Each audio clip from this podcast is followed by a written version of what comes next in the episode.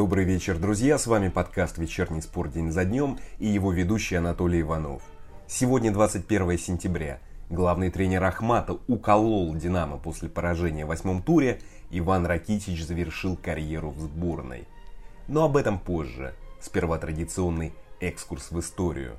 21 сентября 862 новгородцы призвали на княжение варягов Рюрика, Трувора и Синеуса – в этот день в пожаре сгорели до 25% домов Нью-Йорка. Пожар случился во время британской оккупации. Многие историки считают, что пожар возник из-за поджога. 21 сентября 1937 в продажу поступил роман Толкиена «Хоббит» или «Туда и обратно». А что спорт? 21 сентября 1955 Рокки Марчианов шестой и в последний раз защитил титул чемпиона мира – 32-летний Марчиано в девятом раунде нокаутировал 41-летнего Арчи Мура. После боя Марчиано завершил карьеру. Он победил во всех 49 поединках. 43 боя завершил нокаутом. Ну ладно, вот что будет в этом выпуске. Динамо вырвала победу у Ахмата на 91-й минуте матча 8 тура РПЛ. Гостевым болельщикам разрешили посещение матчей РПЛ – Лиц отказался от покупки Родриго де Пауля, которым интересуется «Зенит». Сайманов рассказал о странном предложении Дюкова на заседании РФС. Миранчук не тренируется в общей группе «Аталанты». Гунько уволили с поста главного тренера «Химок». Иван Ракитич завершил карьеру в сборной. Расписание лучших матчей недели. Джокович обошел Надаля по числу побед на турнирах серии «Мастерс». Начнем. Динамо со счетом 1-0 обыграла Ахмат в последнем матче восьмого тура РПЛ. На 80-й минуте Ахмат остался в меньшинстве. За 4 минуты две желтые карточки получил 23-летний сербский защитник Мирослав Богосавец. Спустя 11 минут забил Иван Ардец. Москвичи набрали 14 очков и поднялись на шестое место. Грозненцы на десятой строчке. Фанаты «Динамо» вывесили на матче ироничный плакат с надписью «Спасибо за Евросезон». Вы помните, друзья, что «Динамо» позорно вылетела на прошлой неделе в матче второго квалификационного раунда Лиги Европы, проиграв тбилисскому «Локомотиву», команде с самым низким рейтингом из тех, кто играл на этом этапе. Кстати, главный тренер Ахмата Андрей Талалаев после матча посоветовал динамовцам пересмотреть их матч в Тбилиси. Он сказал – Проанализируйте, сколько ваша команда набрала очков без удаления пенальти. Пересмотрите игру своего клуба в Тбилиси. Спасибо вам и удачи, сказал Талалаев. Но странно, что главного тренера «Динамо» Кирилла Новикова не уволили. И я бы не стал переоценивать сегодняшнюю победу. Хотя я не знаю, какие задачи стоят перед «Динамо». Может, результат боссам не важен. И игра им не важна. Важна только финансовая деятельность при работе с трансферами – если так, то все в порядке в «Динамо». На дне океана все спокойно. Лучше напомню результаты других матчей тура. Краснодар-Химки 7-2. Урал-Зенит 1-1. Арсенал-Сочи 3-2. Уфа-ЦСКА 0-1. Рубин-Спартак 0-2. Локомотив-Тамбов 1-0. Лидирует Спартак и Зенит, у них по 17 очков. На третьем месте ЦСКА с 16 очками. Сочи четвертый, 15 очков. Идем дальше. Гостевым болельщикам разрешили посещать матчи РПЛ. Решение приняли на общем собрании клубов. Количество не должно превышать 5% от общей билетной квоты, но клубы могут обсудить увеличение числа болельщиков. Что ж, друзья, противоречивое решение. Пандемия COVID-19 никуда не делась. Россия идет на четвертом месте по количеству заболевших с начала пандемии, на шестом по количеству активных случаев – много было сказано о том, что футбол без зрителей не имеет смысла. Я с этим согласен. Но рисковать здоровьем ради развлечения – это, мягко говоря, странно. Странным было и изначальное решение о допуске зрителей. А с выездными фанатами ситуация может стать хуже. Допустим, едут выездюки из региона со сложной обстановкой в регион с благоприятной. И не все люди ответственно относятся к здоровью окружающих. Ну выгляните в окно. На улицах большинство щеголяют без масок. И я сомневаюсь, что многие из них сдавали тесты. Но друзья, видимо, наверху решили сделать видимость, что все в порядке.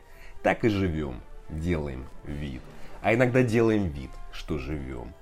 Ну ладно, идем дальше. В Литсе отказались от покупки 26-летнего центрального полузащитника Удинеза Родриго де Пауля, сообщили в The Telegraph. На аргентинца также претендует «Зенит». По данным источника, в Литсе не готовы платить от 30 до 35 миллионов евро. Теперь цель англичан изменилась. Они хотят купить украинского полузащитника Аталанты Руслана Малиновского. Что ж, «Зенит» ищет центрального полузащитника с уклоном в атаку. И Де Пауль подходит для схемы и стиля «Зенита». Про его сильные качества я говорил в прошлом подкасте. Но, друзья, возможно, Хавбек вновь отказал «Зениту».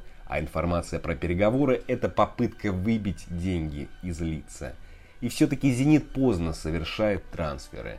Скоро старт Лиги Чемпионов. Времени для интеграции новичков очень мало. Мне кажется, что лучше покупать игрока послабей, но вовремя, чтобы он прошел все этапы. Это лучше, чем покупать топа в последний день трансферного окна. Такие авантюры могут закончиться провалом как в РПЛ, так и в Лиге Чемпионов.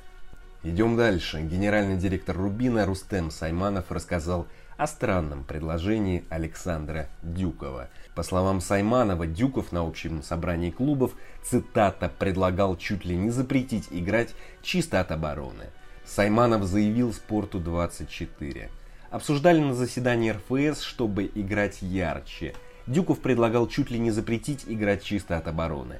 Понятно, были возражения. Хотя мы тоже долго так играли, с акцентом на защиту. Мы теперь выходим играть против команд второй восьмерки совсем в другой футбол. Атакуем. В этом есть какая-то соль. Но как запретить играть в оборонительный футбол, не знаю. Возможно, публика должна требовать. Это правильный путь, сказал Сайманов. Друзья, странное предложение. Давайте еще запретим забивать, например, с пенальти. Или играть в три касания запретим. Или затягивать время. Но вот как это представляют? Что тренер дает установку и говорит, вот такие действия дали бы нам результат. Но руководство лиги запретило. Играем иначе. Так что ли? Такое предложение, друзья, попахивает договорниками в пользу клубов лидеров. Например, аутсайдеру запретят ставить автобусы, обяжут играть в атаку против лидера. И, естественно, аутсайдер получит несколько голов. Но посмотрим на риторику Дюкова, когда, например, российские клубы сыграют в Лиге Чемпионов против Баварии или Манчестер Сити.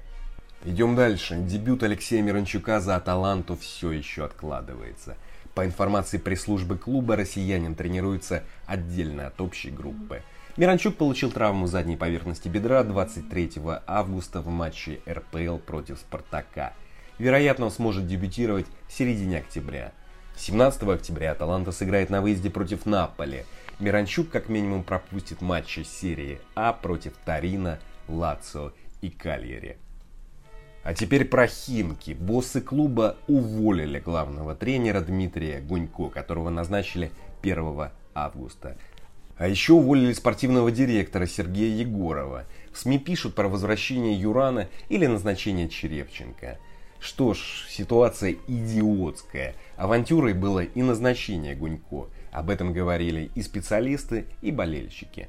Крепкая команда за месяц превратилась в набор футболистов, пропускающих от Краснодара 7 мячей.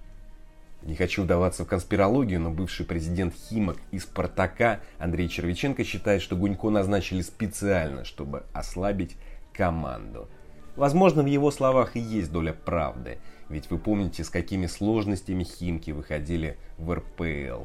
Видимо, не всем инвесторам нравится, что команда играет в высшей лиге. На ФНЛ все-таки тратить нужно меньше. Но и возможное возвращение Юрана оставляет неприятный осадок. Он уходил с такой помпой, с таким скандалом, бросил столько громких слов, а теперь, видимо, готов взять их обратно. Где же стойкость убеждений? Пойдем дальше. 32-летний Иван Ракитич завершил карьеру в сборной Хорватии, сообщили в пресс-службе Хорватского футбольного союза. Причины решения не назвали. Перешедший этим летом из Барселоны в Севилью, полузащитник сыграл в 106 матчах за сборную, забил 15 мячей. Дебютировал в 2007 году. Взял серебряные медали чемпионата мира 2018 года. Но и без Ракитича у хорватов много мощнейших игроков в центре – Сегодня опубликовали список футболистов, вызванных на матче Лиги наций. линия полузащиты внушает трепет. В нее вошли Модрич, Ковачич, Брозович, Пашалич, Влашич, Рок и Бадель. На игры Лиги Наций вызвали троих игроков РПЛ, кроме Влашича это защитники Дэн Ловрен из «Зенита» и Филипп Уремович из «Рубина». А теперь расскажу про главные матчи недели. Вторник, 22 сентября. Лига чемпионов, раунд плей-офф. Первые матчи. Вот они. Краснодар Паук, Макаби Тель-Авив, РБ Зальцбург, Славия Прага, Митюлан. Начало всех матчей в 22.00. Ответная встреча быков в Салониках пройдет 30 сентября. Начало в 22.00. В ночь 22 на 23 сентября пройдет 6 матчей группового этапа Кубка Либертадорес. 23 в 22.00 стартуют три матча раунда плей-офф Лиги Чемпионов. Это Гент Динамо Киев, Олимпиакос Амония и Мельде Ференцвареш. В этот день также пройдет 11-й тур ФНЛ, два матча группы Кубка России и 13 игр в Кубке Либертадорес. В четверг 24-го пройдет огромное количество матчей третьего квалификационного раунда Лиги Европы. Среди них игра Ростов-Макаби Хайфа. Начало в 19.30. А в 22.00 стартует матч за Суперкубок УЕФА Бавария-Севилья. Напоследок новость тенниса – Новак Джокович обыграл Диего Шварцмана в финале турнира серии Мастерс в Риме. Это 36-й титул серба в серии Мастерс. По числу побед Джокович обошел Рафаэля Надаля. Кстати, для 28-летнего аргентинца Шварцмана финал стал первым Мастерсом. Но в четвертьфинале он и выбил Надаля. На этом все, друзья. Спасибо. Встретимся в пятницу. А теперь немного Баха. thank you